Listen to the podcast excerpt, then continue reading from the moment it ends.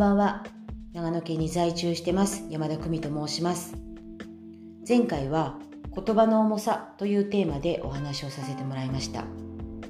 今日はですね女性の時代というテーマでお話をさせてもらいます。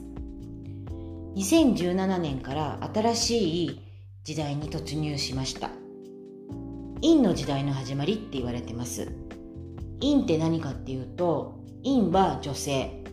陽が男性。私たち人間って自然界の中に住んでて自然界の法則の中に陰と陽っていうのが組み込まれてるんですよね。やっぱり陰があって陽があるからこそバランスが取れる。プラスとマイナスがあるからこそバランスが取れるっていう風になってるんですけれどもその中で陰っていうのが女性として例えられてて2017年から陰の時代の始まりになりましたっていう風に言われてるんです。経済大投機っていう時代にも突入してるんですけれどもプラス女性の時代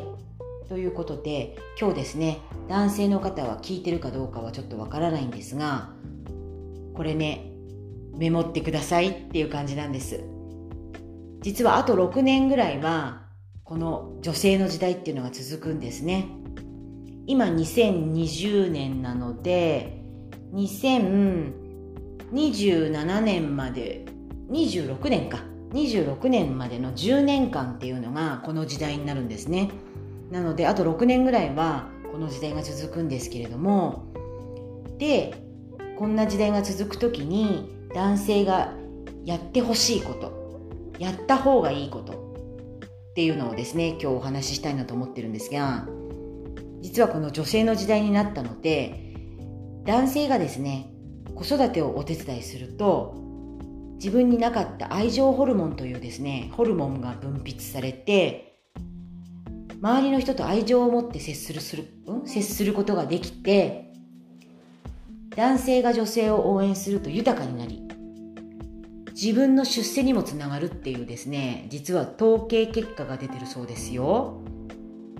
まあ最近ねあのここ数年イクメンっていう言葉も流行ってきて男性が子育てを手伝うってことが本当に日常的になってきた時代にもなってるんですけれども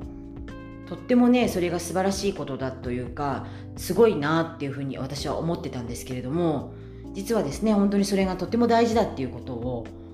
教えていただきました。男性ホルモンにがあるんですけれどもその中にはねやっぱり愛情ホルモンっていうのは女性にしかなかったみたいで女性っていうのはもともと子供を育てる能力っていうのが DNA の中に備わってるので、まあ、子供を育てるイコール愛情ホルモンっていうのがとても分泌されてるんですけれども男性っていうのは本当に男性ホルモンだけとは言わないですけれども本当にね愛情を持って接するっていう部分がやっぱりそれは何でしょう守るものを守っていかなければいけないっていう本当にね仮的な考えがあったりとかしててもともと備わってないホルモンだったんですけれどもそれがですねやっぱり育児をしていく中でやっぱり子供を見ていくとそれがね愛情ホルモンがたくさん出てやがて父親に目覚めていくっていう部分になっていくそうなんですよ。そうするとプラス自分の仕事にも影響が出てきて出世につながるっていうふうに言われてるそうです。なのであと6年続く時代女性の時代っていうのは男性は女性のやってることを応援するっていう時代がまだ当分続きますということなんです。女性を応援した方が本当に自分にもメリットがありますよということらしいです。ちょっとね私も先日聞いてきてああそうなんだって思ったんです。でもね分かる部分もあるんです。なんでかっていうと女性っていうのは人生の中でいろいろな節目があっていろいろなことを諦めてることが多いんですよ。結婚だったりその後ね育児出産したり子供が巣立ったら子離れした後に親の介護といろいろな時代の流れがあった時にやっぱりね女性が中心としてそのね子育てだったり親の介護だったりっていうのをしていく中心人物になると思うんですけれどもそういうのがねやっぱり積み重なっていく中で自分がね一体何をこれからしていくのかなとか私は自分のやりたいことが全くできないなとかって思う女性がすごく多いんですよ。そんな中でこの2017年からの時代の変化でね女性の進出っていうのがすごくだんだん目立ってきて起業をねしたりとか社長さんになられたりっていう方も多くなってきました。でもねもっともっとこれから増えていくんではないかなって思ってるんです。だからねどうっていうことでもなくだから男性の方がじゃあはいはい聞かなきゃいけないのかっていうわけでもないんですよ。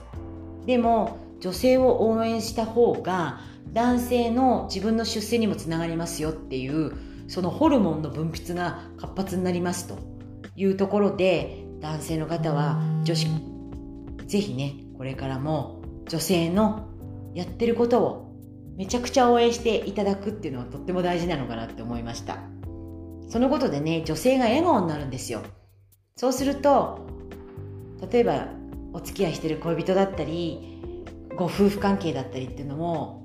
女性の笑顔を見るだけで円満になると思うんですね。やっぱり家庭の中だったりって女性の笑顔ってとっても大事だと思うんですよ。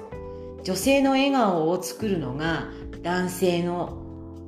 役割と言っていいのか分かんないんですけど、うん、やっぱりね女性が笑顔でいることっていうのはすごく大事だと思ってるのでそれは男性の方の